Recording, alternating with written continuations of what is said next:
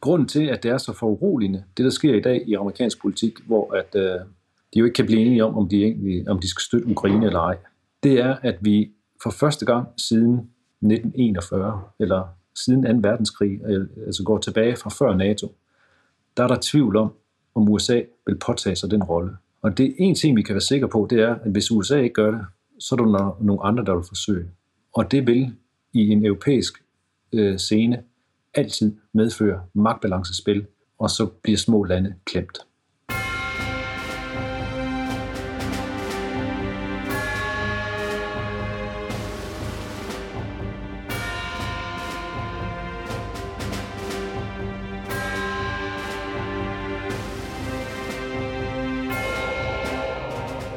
God dag og velkommen til endnu en udgave af Krigskunst podcast, hvor vi hver måned taler om et aktuelt militært eller sikkerhedspolitisk emne med skiftende eksperter. Mit navn er Anders Puk Nielsen.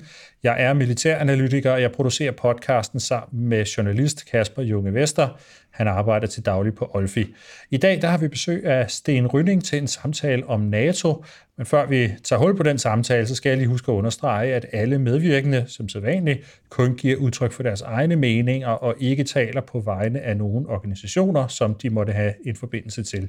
Og så skal vi så videre til en nærmere præsentation af emne og gæst. Det skal vi.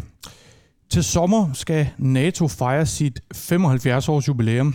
Det kommer til at ske ved et stort anlagt topmøde i Washington D.C. Og det er den stærkeste militære alliance i verdenshistorien, som fejrer fødselsdag. Men det er også en alliance, som er under pres, for krigen i Ukraine stiller krav til sammenholdet, og Donald Trump spørger i kulisserne i den amerikanske indrigs- og udenrigspolitik – og i stigende grad hører vi politikere på begge sider af Atlanten sige, at europæerne skal kunne forsvare sig selv, og at vi måske ikke kan regne med amerikanernes støtte fremover. NATO er hjørnestenen i Danmarks forsvar, og derfor er det selvfølgelig helt afgørende for os, når NATO's fremtid er til diskussion. Derfor har vi i dag besøg af Sten Rynning. Sten Rynning er professor i krigsstudier ved Syddansk Universitet, hvor han i mange år var leder af Center for War Studies. I dag er han direktør for Danish Institute for Advanced Study.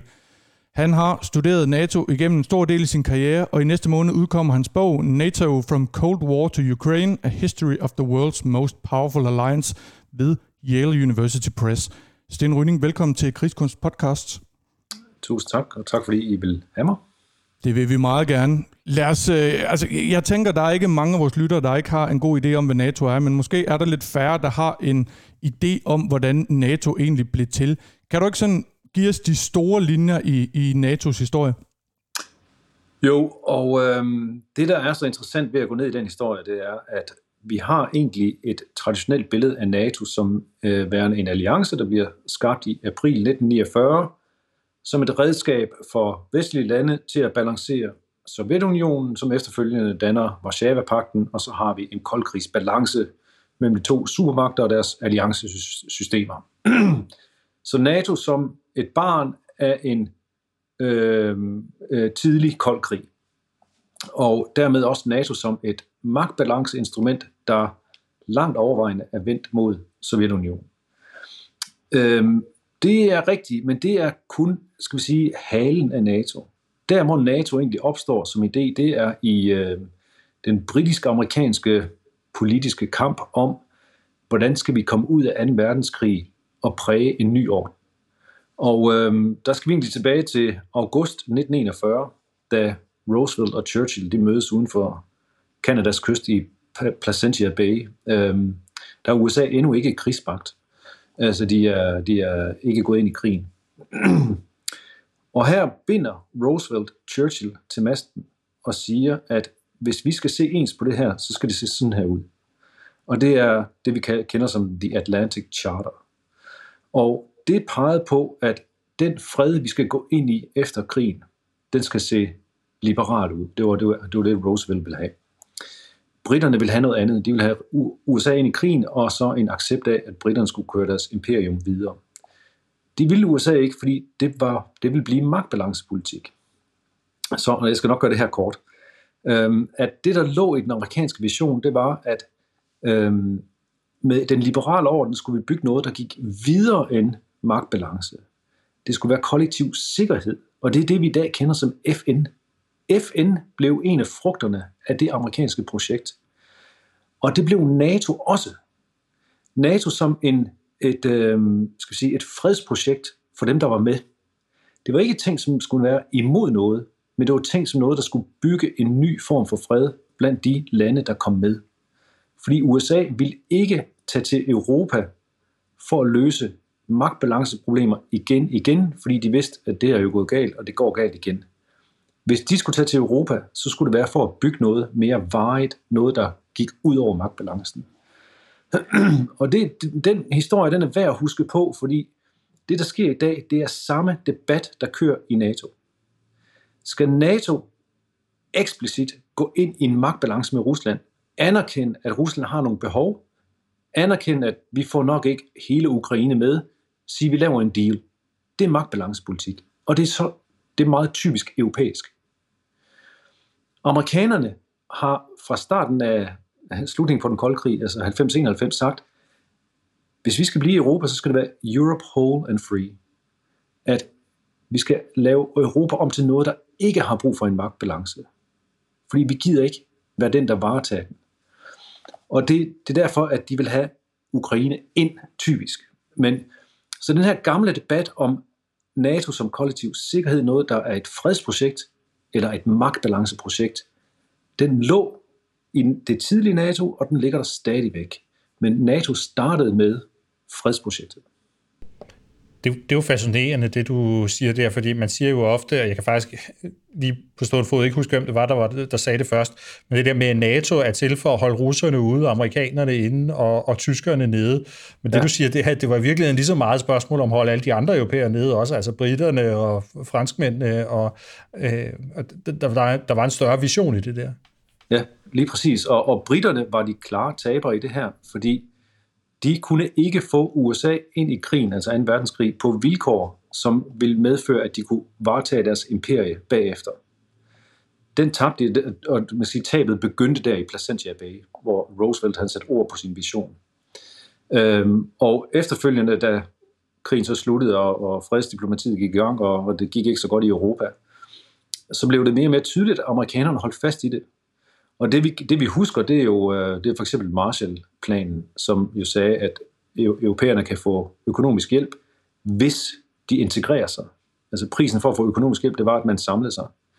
Men det var præcis det samme sikkerhedspolitisk. Og det var udtryk for den samme tankegang, som vi kan trække tilbage til der, til, øh, til august 1941. Og det, for britterne betød det, der er ingen amerikansk hjælp til deres imperium. Øh, og for franskmændene, de to, de kunne heller ikke få hjælp til deres imperium og at de skulle på en eller anden måde finde ud af at tage ansvar for at samle Europa og inden for ganske, ganske kort tid få Vesttyskland på fod og med ind i øh, fællesskabet. Og det var en kæmpe hovedpine for dem, hvordan det skulle ske, men amerikanerne insisterede på, at det skal I finde ud af. Det er jo så nogle af de, de rigtig store spillere på den europæiske scene. Hvis vi lige skal tage danske brillerne på, hvordan har Danmarks forhold til NATO øh, udviklet sig gennem tiden fra alliancens fødsel og frem til i dag? Ja, altså Danmark var, kom jo med øh, blandt de oprindelige øh, lande, som skrev under på Washington-traktaten. Øhm, og det kan vi jo takke Norge for, fordi at på det tidspunkt var der jo forhandlinger blandt de nordiske lande, om vi skulle lave sådan en, et nordisk forsvarsforbund øh, med Sverige som en slags ledende magt. Øhm, og det ville Norge ikke. De vil ikke afkobles fra det atlantiske, transatlantiske. Og fordi Norge sagde nej, så gik Danmark med i det og kom med ind i NATO. Øh, det var også vigtigt for NATO at få os med, fordi vi øh, dels kontrollerede stræderne her i, ved, ved, ved Østersøen, og øh, vi havde også øh, Grønland, øh, og det var en vigtig trædesten for amerikanerne for at komme til Europa. Øhm, så vi har været med, og vi har været privilegeret ved at være øh, en af the founding members af, af NATO. Og det betyder jo, at vi som frontlinjestat, fordi ude i Østersøen var det, at øh, Øst mødte Vest i den kolde krig, øh, at en af frontlinjestaterne, der lå vi godt beskyttet. Øhm, og så har vi øh, egentlig igennem hele den kolde krig, mere eller mindre intenst, har vi, øh, har vi spillet på, at vi gerne ville tage hensyn til at dele af Norden ikke var med i NATO, det var Sverige og Finland, øh, og at vi var med og ligesom bygge bro mellem dem. Øh, og øh, der har vi gjort lige præcis nok forsvarspolitisk øh, til, at øh, det ikke så skrækkeligt ud. Øhm, og øhm, så skubbet på for en politisk udvikling i NATO, for at der skulle tages hensyn til brobygningen mod Sverige-Finland og mod Østblokken for at skabe afspænding. Det har svinget lidt, hvor intens det var, og vi kan måske komme ind på fodnotepolitikken. Men jeg synes egentlig, at det kun er øh, i dag øh, med øh, Mette Frederiksens regering og Ukrainekrigen, at vi ser en, øh, en dansk regering i NATO, som prøver at være førende i at tage et opgør med Rusland og skal vi sige, magtbalancepolitikken fra Rusland. Det er ikke noget, vi er vant til at se. Vi er vant til at se Danmark som sådan et, et lidt øh, fodslæbende brobygningsland.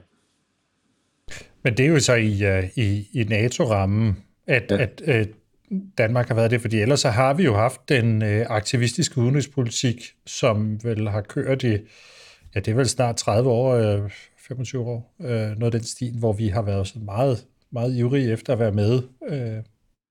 Men, men, men jamen, det, det er fuldstændig rigtigt, Anders, og det, det, det, det, det er en god pointe, at vi, øh, vi i 90'erne, da, da den kolde krig sluttede, og man kan sige, da, da, da det gik op for europæerne, at uden Sovjetunionen, altså Rusland kom jo så bagefter, men altså uden Sovjetunionen, var der måske mindre grund til for amerikanerne at investere sig i at garantere europæisk sikkerhed. der var Danmark en af de lande, som øh, ligesom genopdaget, at måske skulle vi investere lidt mere i, at amerikanerne synes, det er godt at have os som partner. Og det førte til den her aktivisme, det kom med den første golfkrig i, øh, i øh, 91, hvor vi sendte et bidrag med til golfen. Ikke noget stort og kampafgørende bidrag, men dog var det et bidrag. Og så før, rullede det igennem øh, vores, øh, vores bidrag til krisehåndteringen på Balkan, indtil vi kommer til 9-11 og, og krig mod terror, og som egentlig fører til nogle ganske væsentlige bidrag i, i Afghanistan. Men det vi skal lægge mærke til der, det er, at det er, det er langt hen ad vejen næsten konstant bidrag til krisestyring i perifære lande. Altså, det er ikke inde i hjertet af Europa, den geopolitiske magtakse i Europa. Det er øh, de her, igen, krisehåndtering i lande, der ligger lidt langt væk, og hvor vores små bidrag kan gøre en stor forskel.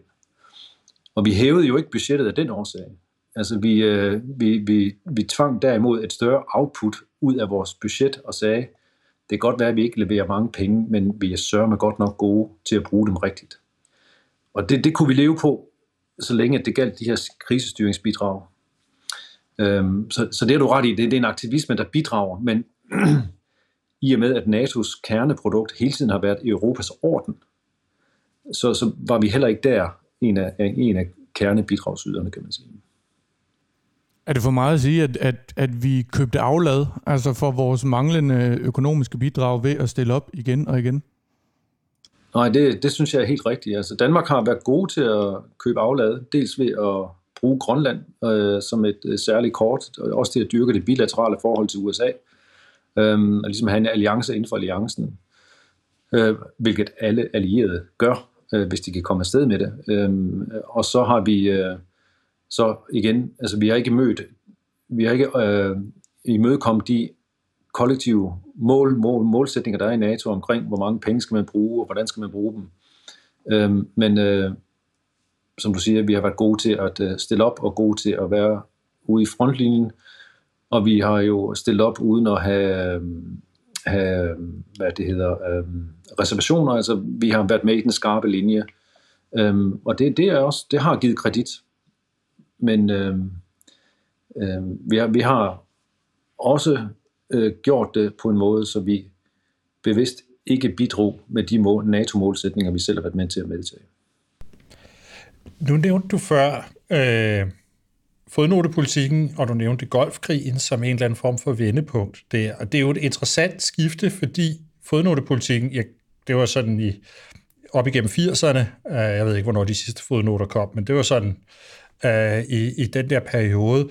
Så pludselig så bliver der øh, fred og, øh, og, og fordragelighed, kan man sige, i verden. Altså vi har murens fald, Sovjetunionens sammenbrud, og, øh, og, og det bliver på en eller anden måde så øh, ændret fra, at Danmark går fra at være det der, øh, øh, der, der har alle fodnoterne, til at nu vil vi øh, rigtig gerne være med ude i den skarpe ende faktisk. Øh, med, øh, altså, hvordan sker det skifte egentlig? Hvordan kommer man egentlig derfra til at sige, nu er, nu, nu er krigen sådan set slut, og der er kommet, øh, kommet fred, så nu vil vi gerne, øh, nu vil vi gerne til at bruge vores militær. Øh.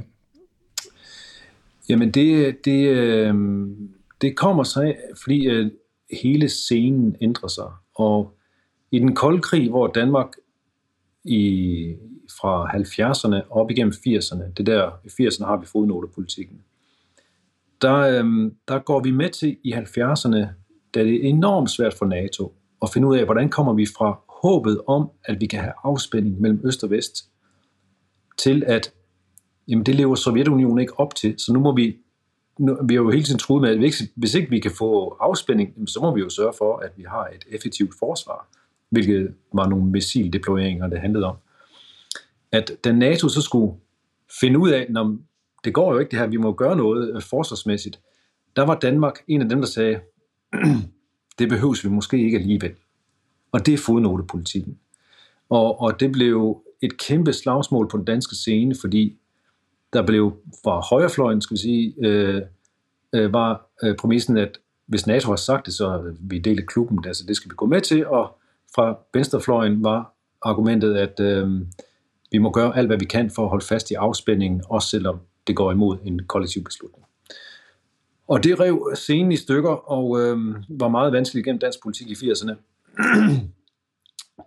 Men i og med, at, at den her øh, øh, måde at balancere øh, Sovjetunionen og Varsava-pakten, det forsvandt i 90, og at øh, Danmark ikke kunne lægge sig midt imellem. Der var ikke noget at lægge sig midt imellem.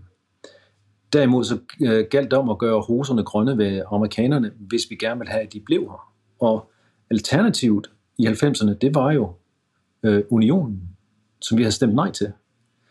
Øh, og, og en eller anden form for fransk-tysk lederskab i Europa, og det var, absolut, det var der absolut ikke appetit efter i Danmark. Og så var det, at vi begyndte at lægge vores, øh, vores, øh, vores, øh, øh, vores æg i den amerikanske kur for alvor i at gå med og sige, jamen, så må vi lave nogle aktive bidrag. Og det gik øh, Socialdemokratiet øh, øh forrest med, fordi de kunne godt se, hvor det bare henad.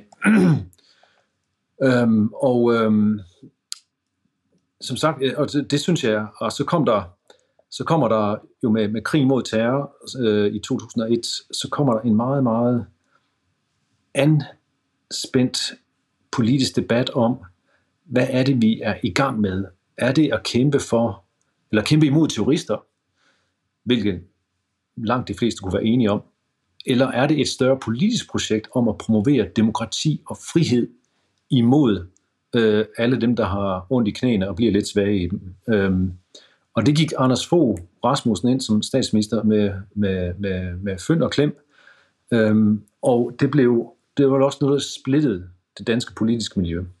Øhm, så den store aktivisme i krig mod terror var meget betændt, indtil vi fandt øh, øh, fælles fodslag om, at må ikke vi kan lave noget i Afghanistan, der er godt, og det gik jo så som bekendt ikke godt. Det, der er nyt for den danske aktivisme i dag, det er, at den, øh, den taler lige ind i det geopolitiske hjerte i Europa. Altså NATO's kerneopgave med at sørge for, at der ikke er aggression i Europa. Det er der jo. Altså Rusland er øh, aggressiv i Ukraine. Men at yde Ukraine hjælp og bygge NATO op, det er så en kerneopgave i dag. Øhm, og øh, der ser vi, at det parti, der førte an i fodnotepolitikken, Socialdemokratiet, de fører i dag an i at være øh, benhårde i at støtte NATO og gå imod Rusland. Faktisk sådan, at jeg synes, at man kan læse, at Socialdemokratiet ligger foran øh, Moderaterne og Venstre i at være, skal sige, pro-NATO. Altså, de er alle sammen pro-NATO, men, men øh, jeg synes, Mette Frederiksen er blevet, øh, blevet øh, hun er kommet meget langt frem og, og fører helt klart an i en værdidebat herhjemme om, hvor meget vi skal gå i pression for NATO. Det, det, det kan jo virke en lille smule øh, selvindlysende nu, når vi står med krig på det europæiske kontinent. Men, men nu nævner du, vi har lige talt om 90'erne, hvor, hvor situationen jo var en anden. Altså, kan man sådan generelt sige noget om, hvorfor er det NATO er så vigtigt for Danmarks sikkerhed? Altså, vi er et meget lille land, og i dag øh, er truslen øh, konventionelt militær i, i mangens øjne, men, men hvad er det, der har gjort NATO til så central en del af dansk øh, forsvarspolitik i alle årtierne? Jamen det er, at, øh, at, øh, at NATO garanterer europæisk sikkerhed, fordi vi ligger under den amerikanske nukleare øh, paraply. Amerikansk Extended Deterrence, Nuclear Deterrence, det er garanten for europæisk sikkerhed. Og det gør, at, øh, at øh, vi ikke skal orientere os mod britterne eller, øh, eller tyskerne eller franskmændene og konstellationer deraf i, i, i deres balancespil for at finde ud af, hvor står Danmark. Og det, det friktionsspil, det altid giver i Europa, når de, de store europæiske lande skal finde, finde ud af det, det har Danmark ikke, fordi Washington garanterer rammen. Så igen, det er et, øh, NATO er noget, der har ophævet magtbalancespillet i Europa. Altså helt tilbage til den oprindelige vision fra 41. Vi skal ikke tilbage til magtbalancepolitik i Europa. Og det har, det har Danmark nyt ekstremt godt af som lille land. Øhm, USA er en form for kollektiv sikkerhedsgarant i Europa. Øhm, men det kræver så også, at vi øh, orienterer os imod USA, Washington, og støtter det. Øhm, og grunden til, at det er så foruroligende, det der sker i dag i amerikansk politik, hvor at, øh, de jo ikke kan blive enige om, om de, egentlig, om de skal støtte Ukraine eller ej, det er, at vi for første gang siden 1941, eller siden 2. verdenskrig, altså går tilbage fra før NATO, der er der tvivl om, om USA vil påtage sig den rolle. Og det er en ting, vi kan være sikre på, det er, at hvis USA ikke gør det, så er der nogle andre, der vil forsøge. Og det vil i en europæisk øh, scene øh, altid medføre magtbalancespil, og så bliver små lande klemt. Men, men hvad er egentlig, jeg synes egentlig, det er interessant det her, hvor, hvad er det, der ansporer Donald Trump, som, som sådan ligesom er, er den skygge, der hænger over NATO lige nu, hvis han bliver genvalgt. Hvad er det, der ansporer ham til øh, at, at, at, at føre den her øh, America First-strategi, øh, som ligesom er blevet hans øh, varemærke. Har USA ikke fremover også nogle interesser i Europa? Øh, vi har, ta- vi har talt meget om, at de kigger mod øh, Asien og, og Taiwan og den konflikt, der foregår der, men der må da være en form for interesse i for amerikanerne også i at være til stede i Europa. Altså, hvordan er det, at, at Donald Trump er rationalet bag de udmeldinger, han kommer med? Jamen, øh, det er måske nemmere at tale om miljøet omkring Trump, fordi det er ikke til at vide, hvorfor Trump siger, hvad Trump siger. Men han er, han er jo en eller anden form for øh, nativist, altså taler ind i den amerikanske nation og identitet, som kan støtte hans politiske projekt. Og hans store trussel, som han håndterer, det er jo dels Kina og dels immigration. Så det er øh, vestpå, helt over vestover mod Kina, og så er det sydpå ned mod øh, Mexico og Latinamerika. Han har ingen kendskab til og ingen sympatier for Europa. Øh, og han har jo været enormt hård med vesteuropæerne, fordi han føler, at de, de skaber et handelsunderskud med USA. Og så har han en eller anden grad af sympati for, øh, for Rusland. Øhm, men øh, det, der ligger i det, det politiske miljø, jeg synes, det er, det er nok så sigende, hvad der er sket under præsident øh, Biden, som mange europæere jo synes godt om, specielt fordi han kom efter Trump og ligesom tilbød en eller anden form for, for rationel klogskab, vi kunne identificere med, øh, identificeres med. Men jeg synes, at Team Biden på øh, Rusland har været øh, har rystet lidt på hånden helt fra starten af. Og at de, de har ligget foran i at støtte Ukraine, og det skal man tage hatten af for. Og uden USA havde Ukraine set langt værre ud, og de havde måske allerede tabt krigen. Øhm, men det har også været klart, at Team Biden har haft mere øh, lyst til at støtte Ukraine i en grad, så Rusland bløder rigtig meget, end i en grad, altså en højere grad, hvor Ukraine vinder. Fordi de var bange for, hvad det kunne medføre af eskalation, altså til sidst en nuklear konfrontation med Rusland. Så at få Rusland til at bløde, men det får jo også Ukraine til at bløde. Så den der bløde mellemvare af, af opbakning til Ukraine, det er der, vi står i dag, at Ukraine kan ikke holde til det længere. Og nu siger amerikanerne, men det er ikke sikkert, at vi vil støtte jer øh, videre frem. Så Rusland bløder, men det gør Ukraine også, og nu står europæerne og skal samle den op øh, og finde ud af at organisere det selv. Og vi ser, at det, det er svært. Altså, Europa lægger mange penge, lægger flere end USA, men at konvertere øh, finansiel bistand til militær bistand, som Ukraine i dag kan bruge på slagmarken, det er utrolig svært for europæerne.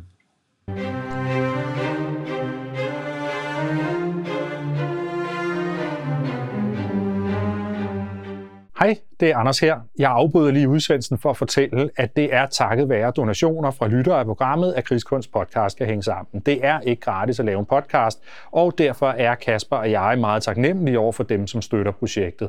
Hvis du også har lyst til at bakke op, så kan du gøre det enten på Patreon eller på YouTube. Hvis du mest lytter til programmet gennem en podcast-afspiller, så vil jeg anbefale Patreon. Der kan du støtte os ved at gå over til patreon.com-krigskunst. Og hvis du følger os gennem YouTube, så kan du støtte os ved at blive medlem af det, der hedder Krigskunst Ekstra. Det koster begge steder 50 kroner om måneden, og udover at støtte Krigskunst Podcast, så får du også adgang til vores medlemspodcast, der hedder Krigskunst Ekstra. Det er sådan nogle øh, mindre ekstra udsendelser, som Kasper og jeg udgiver med det, man kan kalde ujævne intervaller. I Krigskunst Ekstra, der diskuterer vi mindre emner, typisk mere dagsaktuelle historier, som rører sig inden for det militære og det sikkerhedspolitiske. Og øh, hvis du støtter os på Patreon, jamen, så får du så derudover også adgang til et personligt link, som du kan bruge i din podcast-afspiller, og der kan du så høre udsendelserne uden sådan nogle afbrydelser, øh, som den her, med opfordringer om at støtte podcasten. Og med det, tilbage til udsendelsen. Men jeg kunne godt tænke mig at, at prøve at spørge lidt ind til det, du siger med, at hvis ikke amerikanerne er der, så, der, så opstår der øh, magtbalancespil i Europa også. Og jeg går ikke ud fra, at du egentlig taler om Rusland her. Øh, øh, du taler vel mellem de lande, de vesteuropæiske lande, som i dag er en del af, øh, af NATO. Ja, øh. altså, ja. Men, men det, det vil komme begge steder fra. Så hvis, hvis Rusland ligesom øh, bare fordi det er stort, og vi alle sammen er slidte, ligesom får held med at sige, at øh, jamen, i tager noget af Ukraine, og vi kalder det bare en frossen konflikt, øh, og så, så ser vi. Så har de jo vundet lidt. Øh, og dermed har de vundet lidt i deres argumentation for, at de har også ret til at være her som en stor magt. Og store magter, de balancerer. Det var ikke NATO-visionen helt tilbage fra 40'erne. Heller ikke den NATO-vision, der blev reaktiveret efter den slutning på den kolde krig i 90'erne.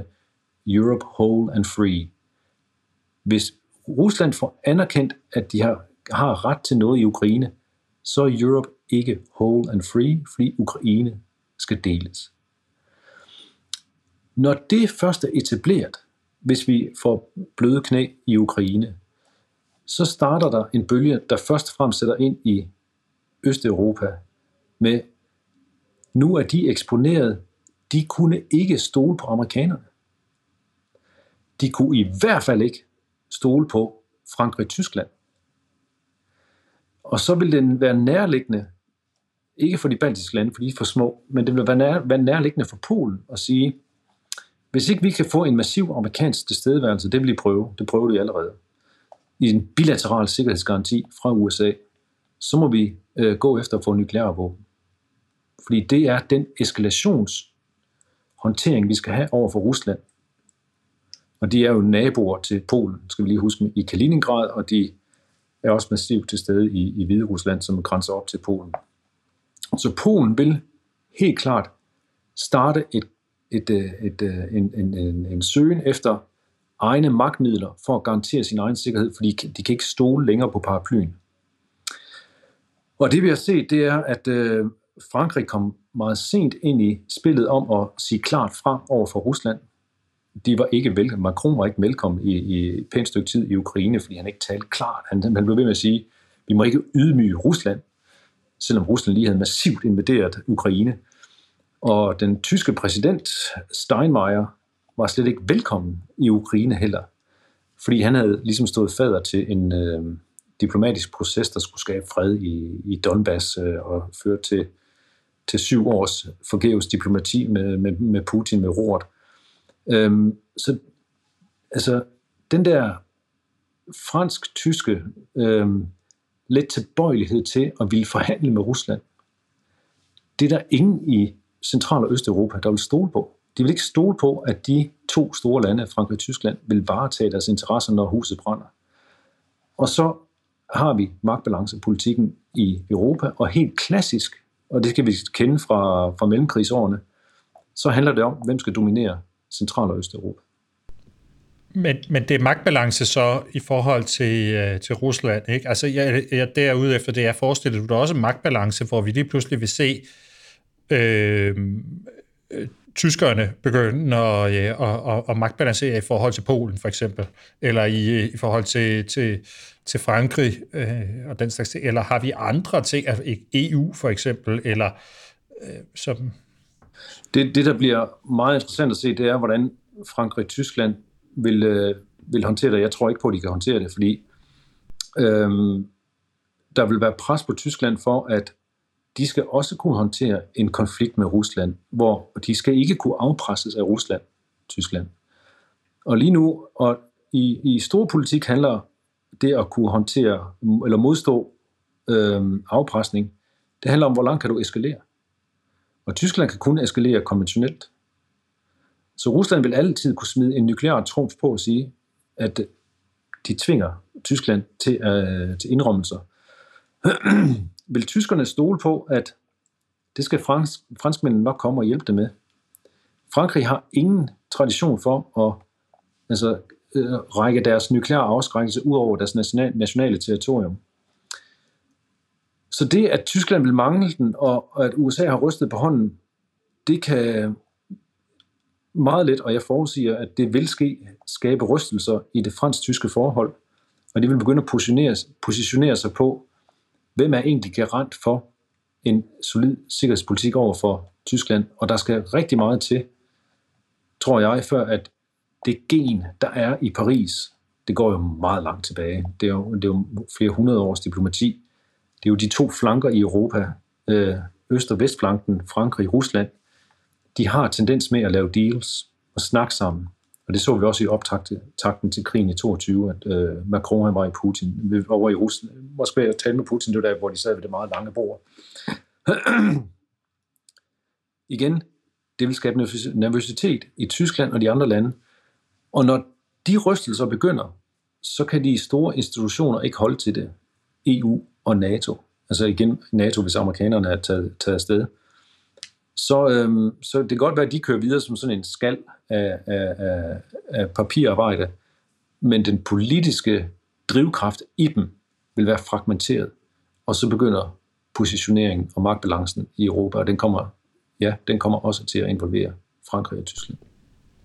Det, det er jo nogle dramatiske øh, billeder, du tegner her, ikke? Altså, at øh, hvis, øh, hvis Ukraine kommer ud af den her krig med en, øh, en dårlig løsning, så ja. er det i virkeligheden noget, der vil kunne føre til, til et reelt sammenbrud af både NATO og, og EU. Øhm, som, ja. Ja.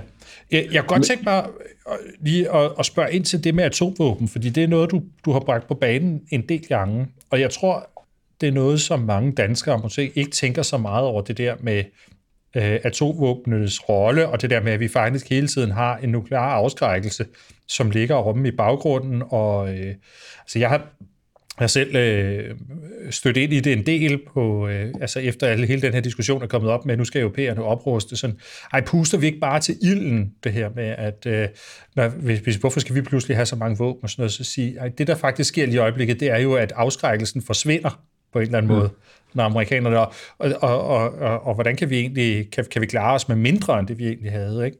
Men, mm. men, men jeg kunne godt tænke mig at, at spørge dig lidt ind til, hvordan du ser den der proces omkring, hvis flere lande lige pludselig skal have atomvåben. Hvad er det for nogle lande, vi taler om?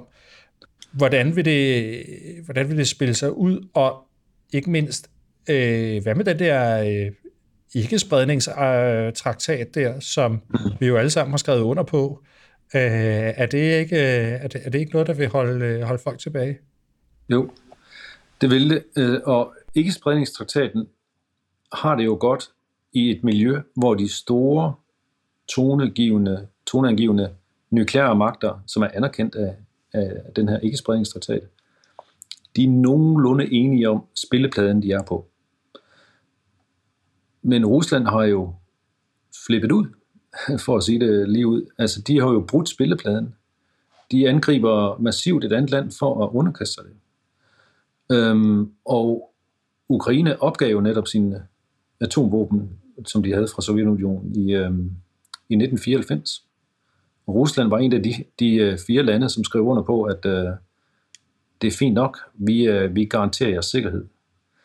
Så, så der kan man se, hvor meget sikkerhed man får ved at opgive sin atomvåben, kan man sige, hvis det går galt.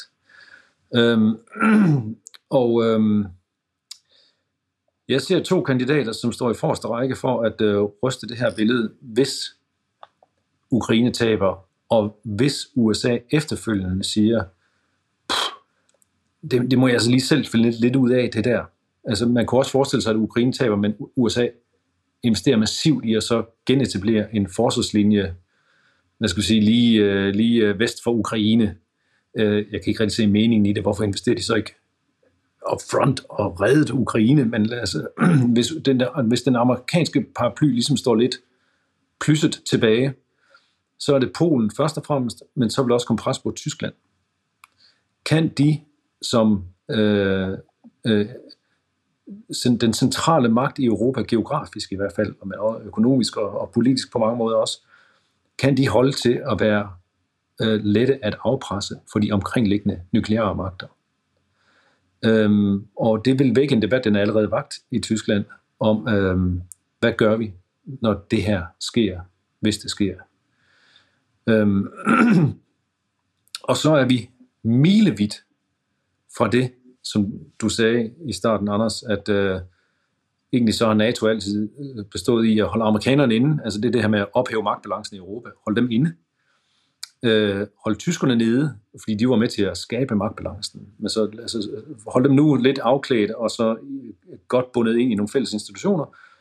Og så russerne ude, fordi de har egentlig altid haft en, en magtambition det er jo ikke tilfældet her. Altså, så er amerikanerne på vej ud, og Tyskland genopstår, og russerne de spiller på fri plade over i Østeuropa. Øhm, og så, så, vil, så vil flere lande spørge sig selv, hvad, hvordan garanterer vi egentlig ultimativt vores egen sikkerhed? Ja, jeg tænker, at der også ukrainer, der lige i øjeblikket har nogle diskussioner om, hvorvidt atomvåben ja. er, er værd at investere ja. i fremtiden. Ja, ja, det er du ret i. En god pointe. Lad os bare lige blive ved, ved Ukraine, fordi nu har vi talt meget om, hvad der er sket øh, fra, fra 22 og frem, og, og hvordan USA øh, i skikkelse af Biden-administrationen rystede lidt på hånden, og Tyskland havde heller ikke travlt med at komme til hjælp osv. Men, men, men kimen til den konflikt, vi ser i dag, den er jo lagt for lang tid siden, og i 2014 så vi annekteringen af Krim.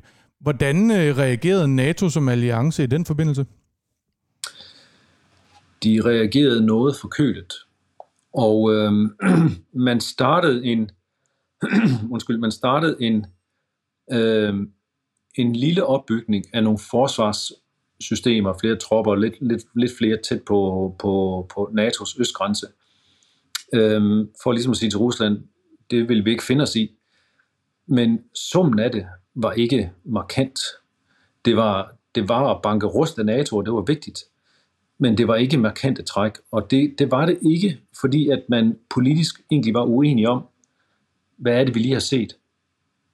Altså, Rusland har taget Krim-halvøen, og de er i gang med at lave sådan en lille borgerkrig i Donbass-regionen. Er det udtryk for en form for post-sovjetisk krisehåndtering, hvor to post-sovjetiske stater ligesom øh, afgør, hvor det egentlig lige grænsen skal gå imellem dem? Eller er det et russisk opgør med hele den europæiske sikkerheds- øh, sikkerhedsorden.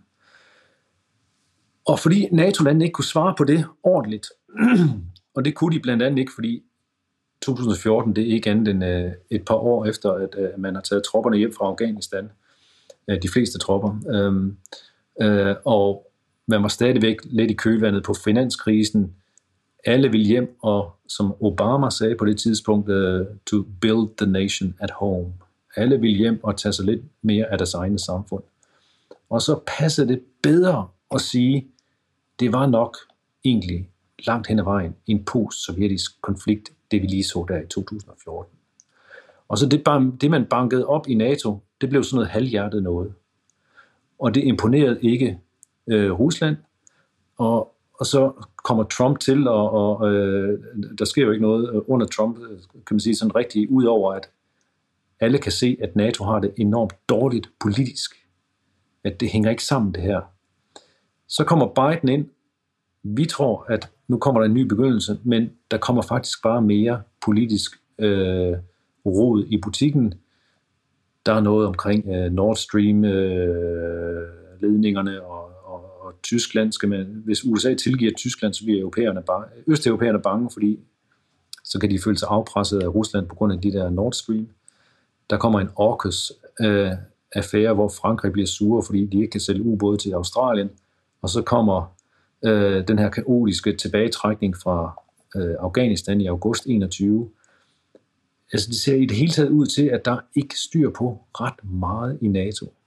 Og det er der, Rusland har bygget op til det, men det er der, at de ser vinduet for, at de kan fuldføre det, de har startet i Ukraine. Så måden NATO reagerede på, det var egentlig at sige, vi har været lidt på ferie. Øhm, vi, vi er godt klar over, at øh, nu skal vi lidt hjem, men vi, vi er egentlig trætte. Øhm, så vi, øh, vi skruer kun halvt op for varmen. Og det, det, øh, det var øh, et, i dag, det ved vi, et meget forkert signal, når det gælder at afskrække Rusland fra at søge nye eventyr. Lidt eller det, Anders bare på tidligere.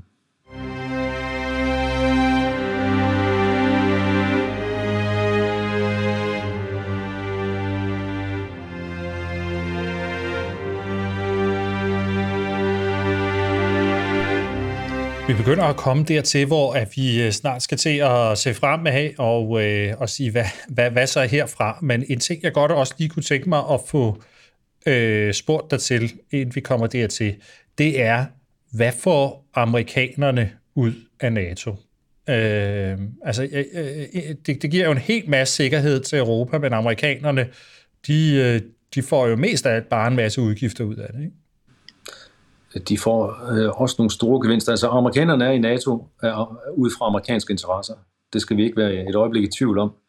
At de får øh, sikret, og det gør de jo også i Asien, altså de to øh, ender af øh, øh, det europæiske, euroasiatiske kontinent, er amerikanerne inde og sikre sig, at dele af det er venligt stemte imod USA. Det vil sige, at USA har adgang til Øh, det store kontinent, øh, øh, både øst og vest, øh, og at øh, de lande, der er der, det er lande, som øh, handler frit og har samme politiske systemer, som er, er kompatible med USA, så at, at de sikrer sig i det hele taget en international orden, der er dem øh, venligt stemt og giver dem muligheder for at være international ledere. Så det er nogle store, stærke amerikanske interesser, der er på spil her. Øhm, ja, og så hvad, var det lige, du spurgte ham mere, Anders, øhm, altså, hvad, hvad er de amerikanske interesser i NATO? Var det det? Ja, ja, lige præcis. Altså bare det der med at få afklaret, øh, hvad er det, ja. øh, amerikanerne, hvor, hvor, hvorfor er det, at, at det her det også er vigtigt, og hvad er det, de får ud af det? Ja. Øhm, for, fordi så. et eller andet sted, så, så synes jeg, det er jo, det er jo en, en, en væsentlig diskussion også at have i, i alt det her. Hvad er det egentlig, som, som lidt er på spil, hvis det er, at de gør sådan, som Trump siger? Mm for, for, for dem selv. Ja, og øhm, dem, som ikke er Trump, de siger jo, at øh, det er utrolig vigtigt, at USA via alliancen i Europa, via alliancerne i Asien, forhindrer Kina og Rusland i at skabe en stærk modkoalition mod USA. Fordi hvis den balance tipper, så kommer USA på bagkant.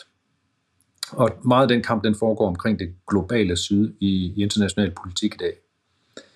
Men alliancerne, som USA har, NATO i Europa og de bilaterale alliancer i, øh, i Asien, handler om at tippe balancen permanent til amerikansk fordel.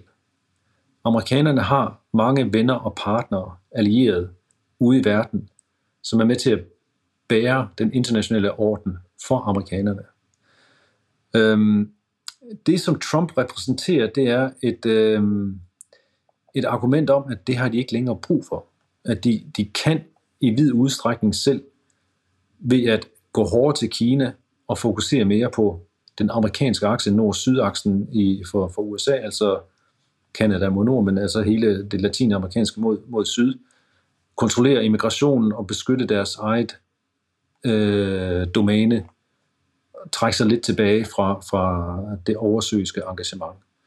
Og det, det er en identitetskamp i USA, som er, som er kæmpestor, men man kan sige, når de er i Asien og Europa med alliancer, så er det meget baseret på nogle strategiske interesser om, hvordan strukturerer vi politik. Den anden position i den debat, som Trump repræsenterer, handler om identitet. Hvordan stopper vi immigration sydfra? Det, det er ikke noget, man strategisk kalkulerer. Det er noget, man føler. Jeg bryder mig ikke om de mennesker, der kommer ind, og hvis jeg siger nogle grimme ting, så får jeg politisk momentum. Det er Trump. Han er ikke en, der udpensler amerikanske interesser i at være med Tyskland eller Italien og opbygge noget langsigtet. Og det, det er ikke hans verden. Så der er egentlig to motorer i amerikansk udenrigspolitik, der kæmper om og få førerret. Det strategiske og det identitetsborgende. Og det er Biden mod Trump. Altså, der er jo ikke meget, der tyder på, at, at der bliver mindre af den kamp i fremtiden, altså at det bliver mindre tribalistisk øh, i USA, altså og der bliver næppe sådan større øh, indrigspolitisk enighed, end man har set de seneste mange år. Det, det, eller det er jo svært at spå om, men, men det er der ikke meget, der tyder på lige nu. Hvor stiller det NATO, hvis man skal se fremad?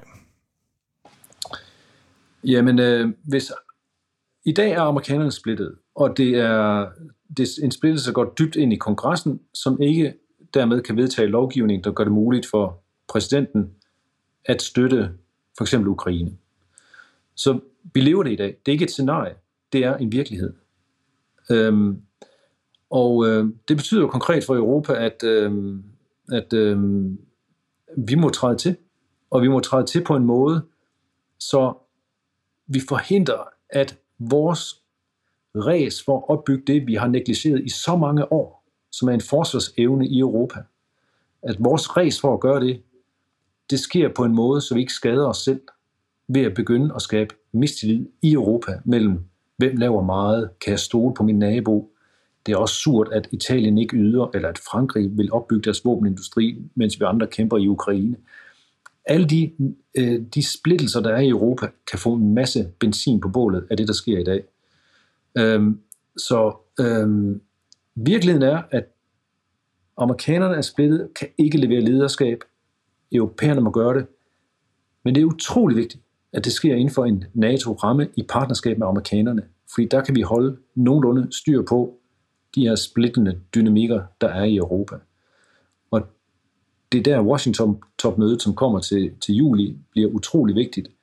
Fordi her skal der egentlig komme en form for erklæring eller indikation, en, et kompas for, hvordan kan den, det skifte i NATO ske på en måde, så vi alle sammen tror på, at det skal de nok finde ud af at gøre på en ordentlig måde. Hvis du skulle komme med nogle lidt sådan konkrete ting om, hvad, hvad, hvad, hvad, øh, hvad forventer du af det møde, ud over sådan en, en, en deklaration?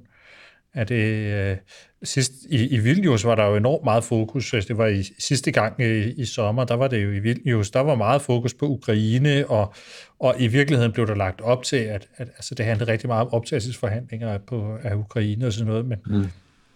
vi er jo et andet sted nu. Ja, nå, men det vil stadigvæk stå centralt, fordi altså, det af, man fik jo ikke lavet nogen form for, for klar melding i Vilnius. Så man lavede sådan en mellemregning, der hedder, at NATO og Ukraine de laver sådan et, et råd, hvor de kan sidde sammen og, og samarbejde. Øhm, det, det var jo dybt utilfredsstillende for Ukraine, og der var mange, der var skuffet, men NATO var bare ikke mere enige end det. Så jeg forventer nogle mere klare signaler i NATO, ikke om, at Ukraine kommer ind øh, til september, men for en proces for, hvordan, hvordan kommer det her til at ske? Hvordan får vi det gjort til virkelighed? Hvordan går vi fra ambition, den der ambition har NATO haft siden 2008, hvis man så skal være streng, øh, streng øh, teoretisk. Øh, men nu, nu, nu er det nu, at NATO skal blive mere konkret om, hvordan sker det egentlig. Så jeg forventer, at der kommer en, noget mere konkret på Ukraine, men noget, der har en horisont, noget, man kan arbejde med. Øhm, øhm, og så forventer jeg, at der kommer noget på ressourcedelen, at europæerne skal levere flere penge. 2%, det var i går. Det kommer til at blive, tænker jeg, 2,5-3% som ny horisont. Og så forventer jeg, at øh, der kommer en politisk erklæring, som sagt om, hvad skal de penge bruges til politisk. Og, og det bliver noget med, at den her, det her europæiske res for at organisere sig, at det skal kables ind i et NATO, som kan rumme det og give det retning. Øh, og øh, det kan lyde lidt øh, luftigt eller løftigt, hvad man nu vil kalde det. Øh, men det er utrolig vigtigt, at der kommer en erklæring, der kan tage den debat i Europa, sætte den ind i NATO og give den en retning. Fordi hvis den begynder at bevæge sig ud af NATO, ind i EU øh, eller nogle andre steder, øh, så vil Europa stå med en meget ringere forsvarsevne, og så har vi magtbalancespillet meget hurtigere, end vi gik og troede. Sten, nu, øh, nu kommer din bog snart, mm. øh, som, øh, som Kasper nævnte i, i indledningen. Hvad, øh, hvornår kommer den, øh, og, øh, og, og, og, og hvad handler den om? Vil du, vil du sige lidt om Ja, men den, jeg, jeg ved, at den, den er faktisk i lastbilen. Øh, lastbilerne på vej til boghandlen, øh, den, er, den er trygt og på vej. Øh, det, det skulle være et spørgsmål om dage, og den er som sagt fra Yale University Press, og den er, den er til at google og, og, og finde frem på Amazon osv. Øh, men bogen tager egentlig fat i øh, NATO fra dannelsen af NATO, helt fra midt i 2. verdenskrig, og, og skabelsen af et politisk momentum, og kigger på, hvad er det for nogle idéer, der kom ind i den her alliance, og har gjort den til noget særligt, fordi man må sige, at det er særligt, at den er så stærk, og så har, holdt, har holdt i så lang tid. Øh, den fylder jo 75 lige om lidt. Og jeg kigger lidt på, øh, hvordan det, de idéer, der er i NATO, har givet det sådan et, et boost. Det gjorde det i, i starten, der i 49 og ind i 50'erne. Og det gjorde det igen, samme idéer, i et boost i, øh, i 90'erne. Og hvordan øh, de i begge tilfælde har skabt sådan en form for bust. Altså det blev for meget af det gode. Og det har skabt en krise, hvor NATO, de er NATO-allierede ligesom har må, måttet rydde stumperne op ved at lave sådan et, et pragmatisk kompromis. Så boost, boom, øh, boost and bust, og så øh, feberredning.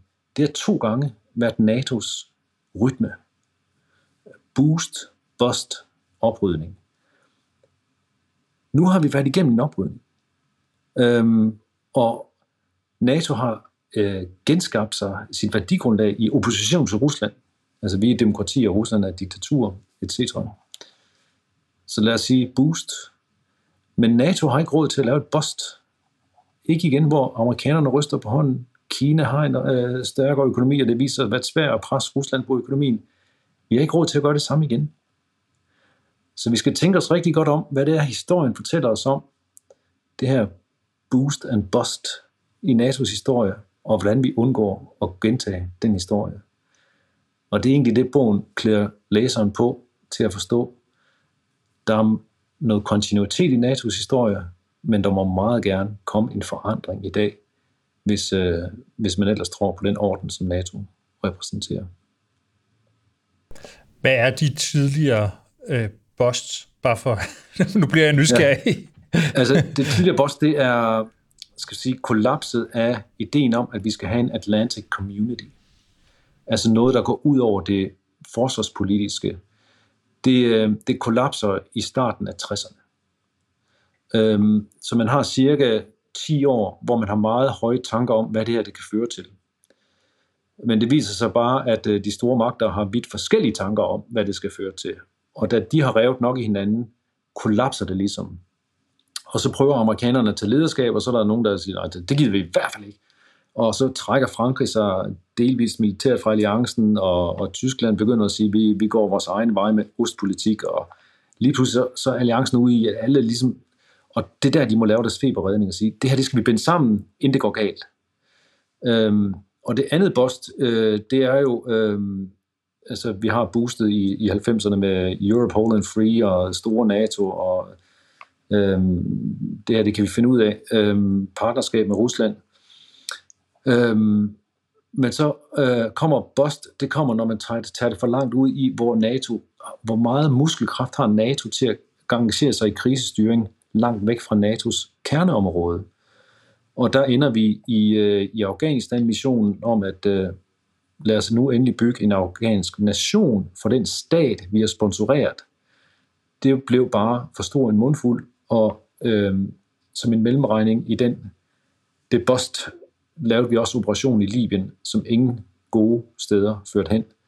Øh, og så samlede man stumperne op på et tidspunkt, hvor Rusland gik ind i Krim, Donbass, og lod som om, at man lavede noget forsvar imod det, men i virkeligheden tog man lidt, øh, lidt ferie og sagde, at øh, det må være godt nok det, vi kan håndtere lige nu. Det, øh, det lyder enormt spændende. Øh, så hermed så er den øh, opfordring givet videre til folk om at øh, komme ud og, øh, og finde din bog, som jo altid udkommer her lige om lidt. Ja. Tusind tak. Jeg tror, det var øh, alt, hvad vi nåede i den her udsendelse, og så kom vi slet ikke ind på, at Ungarn i dag, hvor vi optager, faktisk har godkendt øh, Sveriges optagelse i NATO. Det må blive en anden gang. Sten Rynning, øh, tak fordi du vil være med. Jamen selv tak. Det var øh, enormt øh, spændende og fornøjeligt. Vi er glade for at have dig med. Og til jer, der lytter med derude, hvis I ikke allerede abonnerer på Krigskunst podcast, så kan I gøre det inde på krigskunst.dk, hvor der findes et link, som passer til jeres foretrukne podcastafspiller. I kan også finde os på YouTube, hvor der så er billede på. Vi udkommer en gang om måneden. Hver gang er det med en ny samtale om et aktuelt militært emne på genhør.